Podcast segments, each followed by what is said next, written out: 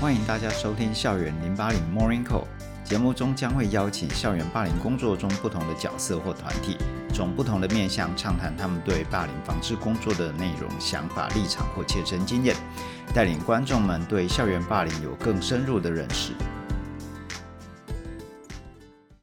好，欢迎大家再一次收听我们的《校园零霸凌 Morning Call》的节目。这一次我们邀请来的特别来宾是非常厉害的，在台湾。台湾霸凌，不管是实物或者是研究里面，最早投身进入这个领域的儿福联盟邱静慧督导。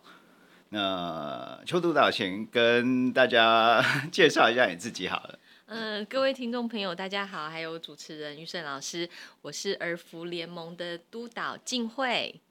嗯，欢迎欢迎进会。那个，其实我跟静慧督导认识蛮长一段时间了，大概就是在这个霸凌领域里面，我们见过很多的妖魔鬼怪。然后那个，其实霸凌的处理过程，其实从大概，我觉得我很喜欢讲那个二零二二年是台湾霸凌的一个非常重要的关键时期。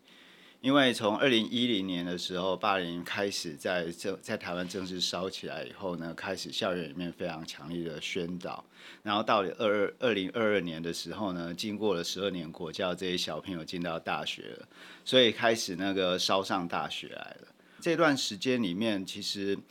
不管是学界或者是官方，甚至是更多的民间团体，其实都试图的想要找到一些。更好的方法，更对这些不管是被霸凌或者是霸凌的孩子，能够真实的帮助他们最核心的问题。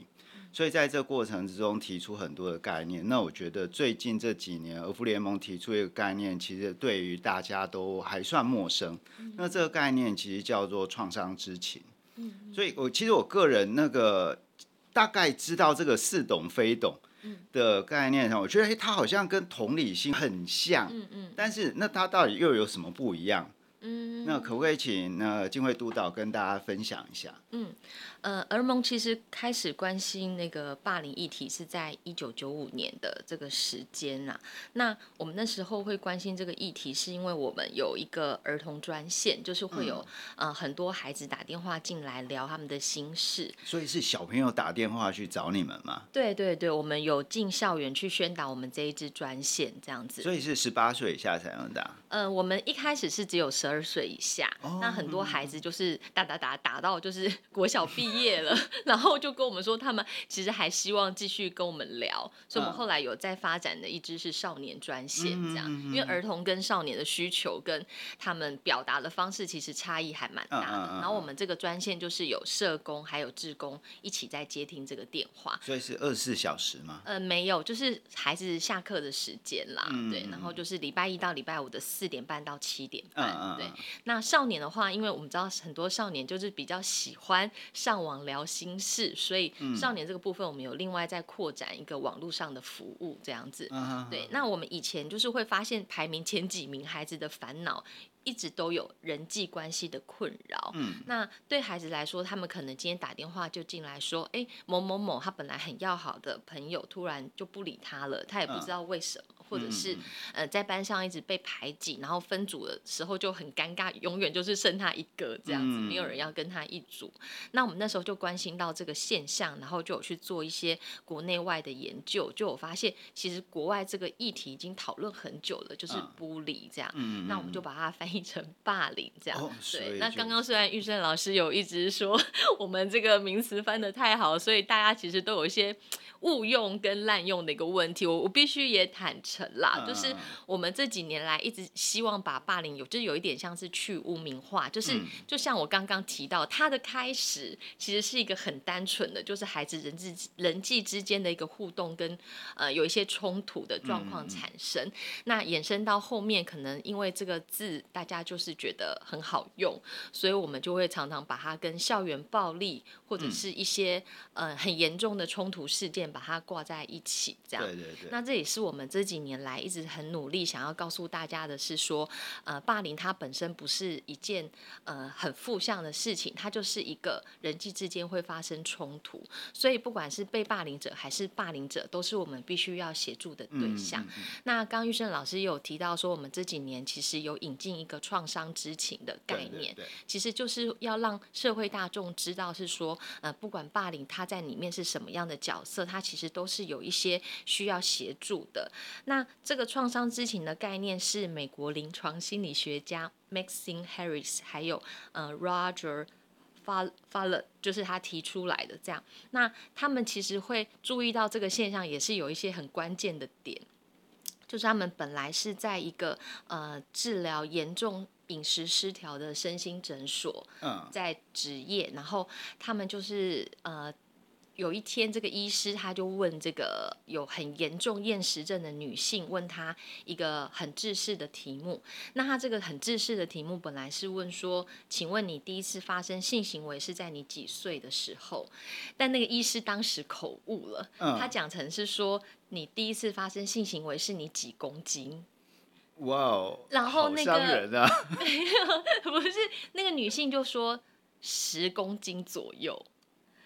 所以你可以想象，他其实是一个被性侵的受害者，嗯嗯、对，童年被性侵的受害者。所以这个医师当时就突然惊觉到说：“哎，为什么会有？”这样子性侵的受害者的一个状况，嗯、所以他就开始去收集他们这个诊所里头的这些病例，嗯、然后就会发现说，很多饮食失调的这些病人都有非常呃严重跟程度不等的那个呃童年受虐的经验，嗯、所以他们就开始去想了解说，到底创伤对一个人的身心影响到底有多严重，所以就开始针对这一些他们收集到的呃很。多的案例进行一个大规模的研究。那随着这些创伤的研究越来越多，还有脑神经科学的进步，我们开始慢慢了解，是说创伤的形成会。对一个人，他去因应一些身边的压力，还有他内部跟外部资源能不能够足够去协助他去因应这一些创伤，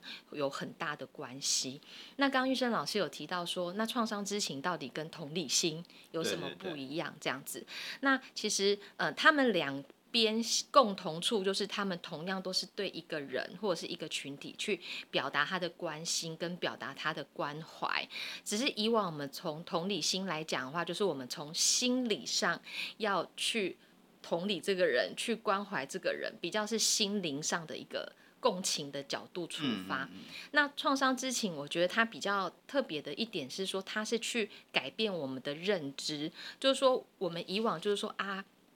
可能老师或者是呃老师就会教学生说，哎，这个学生就是呃有一些情绪障碍或者是过动，所以我们要同理他，嗯，嘿，我们要感同身受，就是感了解他的困难啊什么什么。那久而久之，孩子就会说，为什么我要让他？对，为什么我要容忍他这样子？对，啊、对，那玉珍老师你对的很大声。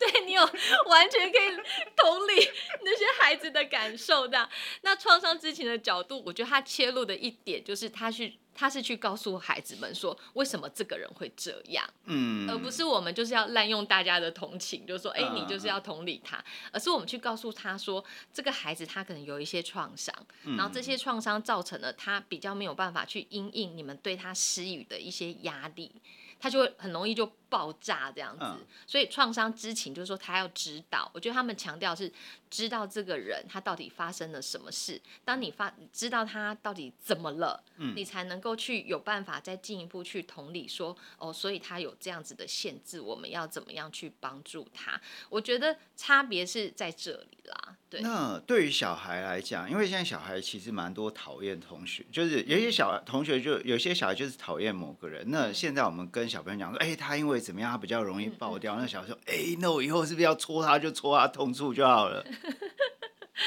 我觉得那个就是老师的技巧就会很重要，就是你是怎么去跟孩子沟通这件事情。嗯、如果你营造的那个氛围是。他很容易，这件事他的地雷区，所以大家去戳他。我觉得一般的老师正常不会这样子。对对对，但是小孩很容易画错重点啊。对，所以就是你要跟孩子讲的是说，我觉得最简单的嘛，就是趋吉避凶。我觉得老师可能就是他们就会跟孩子沟通的是说，你今天知道这是他的地雷区，那他爆炸了之后，其实你会不舒服。嗯嗯，对，因为我听过，就是那可能孩子就会去打其他的同学。嗯，那我听过最夸张的可能是把班上的门窗全部锁起来，不让同学出去玩这样。嗯，那我觉得老师沟通的方式应该是说。他爆了之后，嗯，带来的结果是你们不喜欢的，嗯、对。那所以我们要避免这件事情发生，让大家不开心。我们可以怎么帮助他？嗯、对，我觉得那个是沟通跟教育的方式啦。但是当然，当然还是有批评，就是 会会喜欢去戳他的。那我觉得那些人就是也也算是少数啦。嗯、那你如何让多数比较是理性的孩子，去让这个少数的人不要去做这样子的事情？对，嗯、或者是。大家可以一起帮忙这个孩子，他就是可以在他容纳的那个范围之内，一直一直去提醒他说：“哎，你好像要爆掉这样。”像我之前有听过孩子就是很很有创意的做法，就是那个老师有去引导学生们去看到说：“哎，那譬如说，哎。”静慧同学，他今天就是因为他以前有一些创伤的经验，所以我就是一个比较容易爆炸的人。譬如说，像我我自己本身就有一些控制狂，我很不喜欢家里很乱，或者是我的位置很乱，什么就是一旦发生这样的事情的时候，我就会觉得我很容易就会生气。这样，那老师就会带领同学去看，就是说，哎，那我们是不是他周遭的一些环境，我们就是不要去把它弄乱他的东西，然后或者是当他。呃，我要生气的时候，我其实很明显，我呼吸会比较急促，这样。嗯、那如果我们已经观察到这个邱静慧同学他已经有一些呼吸比较急促的状况的时候，可以怎么办？那我就之前有听听到有一个。呃，学有一个班级，他很可爱，就是 学生他就自己做了一个小旗子，嗯嗯嗯，然后上面就是写可能譬如说深呼吸什么之类的，嗯、然后他们有观察到那个同学如果要生气，他们就会在他旁边挥舞这样。他不会觉得很很那个很烦吗？当然，我觉得这个是一个沟通的沟通的过程啦，嗯、就是当然，呃，我觉得老师在带领学生在。处理这件事的时候，要真的要非常的小心，就是大家要一起讨论说，哎、嗯，一个对邱静慧同学最好的方法是什么？然后邱静慧同学也要能接受，嗯，这样我觉得这个很重要。然后再来在带领讨论过程当中，一定会有很多学生就说，谁叫邱静慧这么爱生气？她就是这么讨人厌，什么对？所以我觉得在带领讨论这个过程当中，必要的时候可能把邱静慧暂时先让他去外面一下。就是我觉得学生一定会有情绪啦。嗯就是你如果遇到这种很容易情绪失控的、很难相处，然后会打人的同学，嗯、每个学生都一定会有情绪这样子。那我觉得老师要先处理好他们的情绪这一块，嗯、我们才有办法进入到后面摇旗子、问题解决的那一个部分。这样子，嗯嗯、听起来蛮像之前我有有那个处理过一个个案，他们的。有个孩子，他其实有合并自闭症的关系，嗯、然后他常常容易爆掉。嗯，然后但是他们的他们辅导老师就跟跟他们班的同学沟通完以后，就是说，如果你看到这个同学快爆掉的时候，带、嗯、他来辅导室。嗯嗯嗯。然后那个让老师，就是说当同学没办法处理的时候，让老师来协助，一起来稳定这个孩子的情绪。对对对，我有觉得，我觉得术有专攻啊，嗯、就是呃。导师可以做的是什么？就是常常跟孩子提醒，然后耳提面命这样。嗯、那同学可以做什么？比如保护自己，嗯、然后或者是可以跟老师讨论一个比较适合同学可以做的事情。嗯、那真的就像玉生老师刚刚提的，孩子他已经有一些状况，他已经出来了。我我相信啦。现场的老师跟学生是没有办法处理的，嗯嗯、对，那这个时候真的就需要有一个人协助，把孩子带到辅导老师那边做进一步专业的辅导，这样子。嗯、所以听起来，当当一个一个人的痛处或者是他最脆弱那一块被戳到的时候，他的情绪来的时候，嗯，看起来是应该听起来是先处理情绪再说道理嘛？对对对对对对，因为我我觉得他其实就。呃，我觉得我们大家都可以回想自己，可能譬如说跟另一半，或者是跟亲密的人在沟通跟互动的那个情境的当下，这样子，可能譬如说今天呃，老婆一直跟老公抱怨一些事情的时候，嗯、那如果老公就说啊，你就是应该要怎样怎样怎样啊的时候。嗯你会不会觉得你就会脾气 就会压起来？这样，嗯、就有的时候我们在讲述一些事情的时候，是因为我们有一些情绪，它需要宣泄。但是就像玉生老师讲，就是情绪这件事情没有先处理好的话，其实你很难进入到后面的问题解决。嗯、那我觉得，特别是像我们，就是比较是一个。习惯隐藏情绪的一个文化啦，嗯、特别是可能你可能你随便出去嘛，你就会看到很多家长就会对小孩说不要哭，对男孩子哭什么？什么什么之类的这样子，然后我就会跟他说，妈妈你不能这样讲，女生也是不能哭，没有，这是一个性平的议题，我就会跟他说。大家就是很难过的时候都会想要哭，我觉得这个是很正常的情绪。嗯、但是我觉得难过啊、生气啊这些比较被我们归类是负面情绪的东西，我们就会很习惯要去压抑它这样子。嗯嗯、那这其实我觉得长久下来，大家都学会去压抑这些负向的情绪，是我觉得对于我们自己是不是一个很好的事情？这样子。嗯。那除了压抑以外，那这些负向情绪有什么样子的方式可以让大家？缓和一下。哦，其实我觉得疏解情绪有很多种方式，哎，可能要看每个人的习惯。嗯，然后有些人，譬如说我的小孩就是喜欢靠运动，嗯，对，他们会去运动疏解自己的情绪。然后有些人是要听歌，嗯，有些人是要追剧。嗯，对，我其实没有一个正确的答案这样子，嗯，但是我觉得就是你挑你喜欢做的事情去做。那现在有个状况，如果有个小孩，假设你们家的小孩。嗯，跟你讲说，那个人叫他写作业，他说：“妈妈，我现在压力很大，我需要打电动来疏解我的情绪。”没有没有，在我们家打电动不是舒压的工具，不能算是舒压。真的还有规定哦？那追剧可以喽，刚刚有，我现在要追个追个五集那个。嗯，我先想一下哦，我觉得学生有他就是。呃，舒压的方式有很多啦，就是比如说一加三加十这样。但老实说，如果我的孩子跟我说他现在真的功课写不下去，我觉得这件事最常发生在就是要大考的前夕，嗯，因为学校会有很多复习的考卷拿回家写。对他们，他们的确是会说，就是他觉得他们那么小还不会讲压力很大啦，但他们会觉得他们。很累的，想休息一下。嗯、我我会耶，我觉得就是你要跟他沟通一下说，说那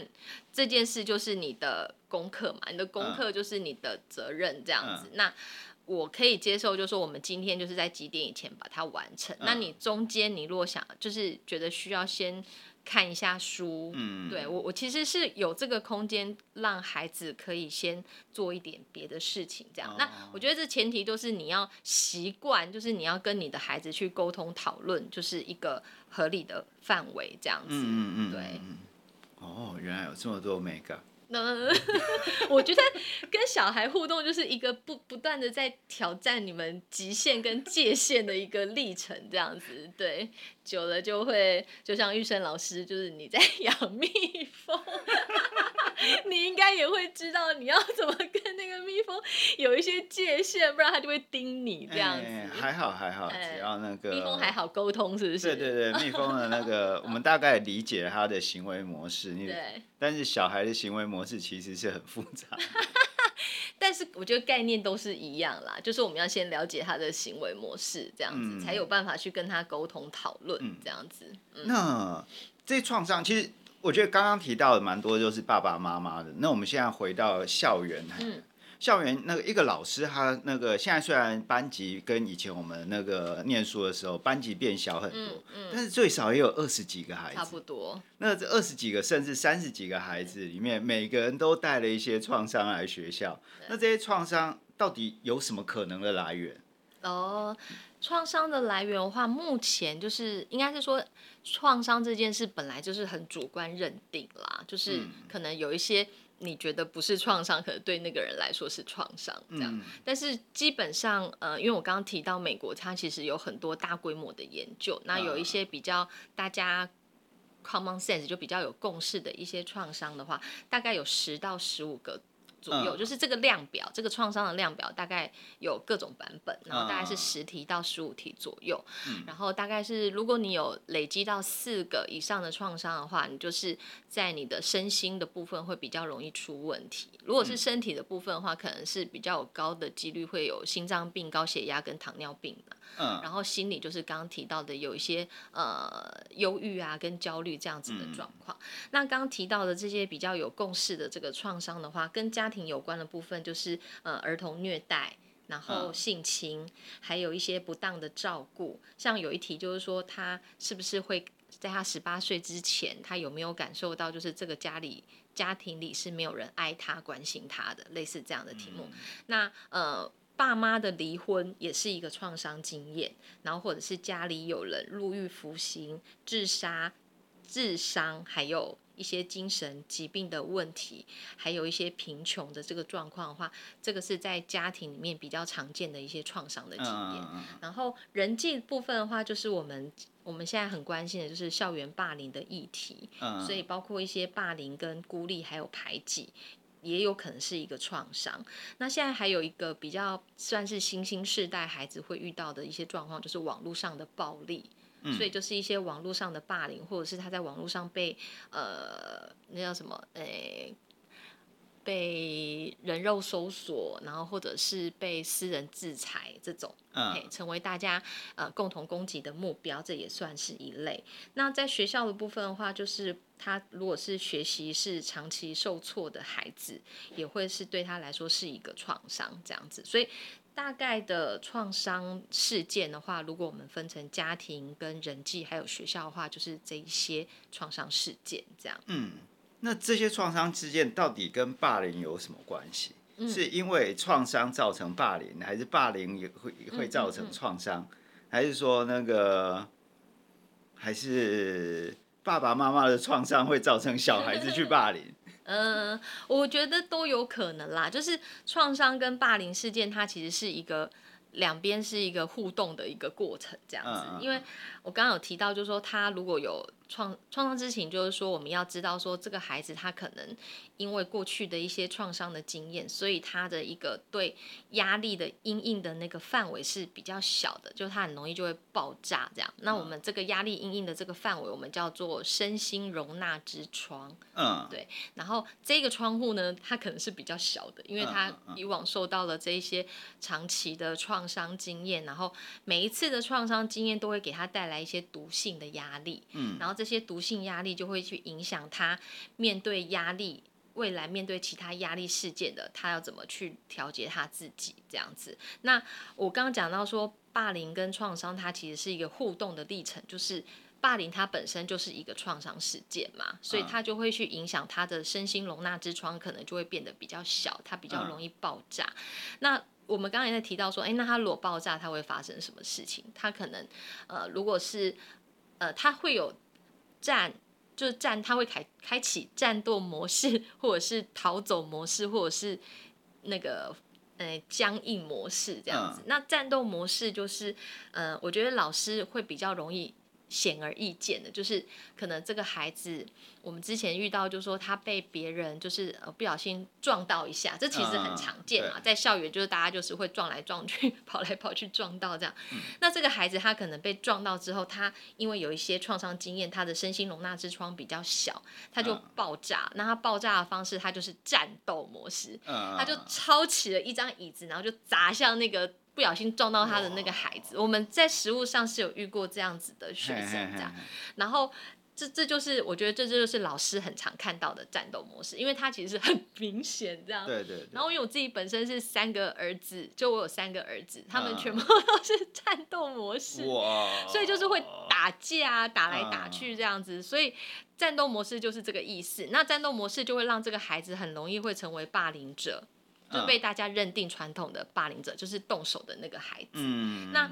他的这个人际相处模式也很容易让他被别人排挤，所以他可能同时也有被霸凌的身份这样子，嘿，所以这个是战斗模式的情形。那如果是逃跑跟就是整个僵硬的这个模式，其实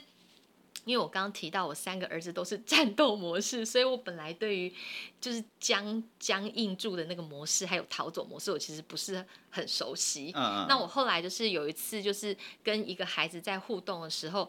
我才第一次看过，就是僵僵硬模式这样，就是因为他他本来在跟我儿子打桌球，然后打着打着，我儿子就是要换另外一个人跟他打，然后这个孩子其实他不想换人打，因为他觉得大哥哥看起来很厉害，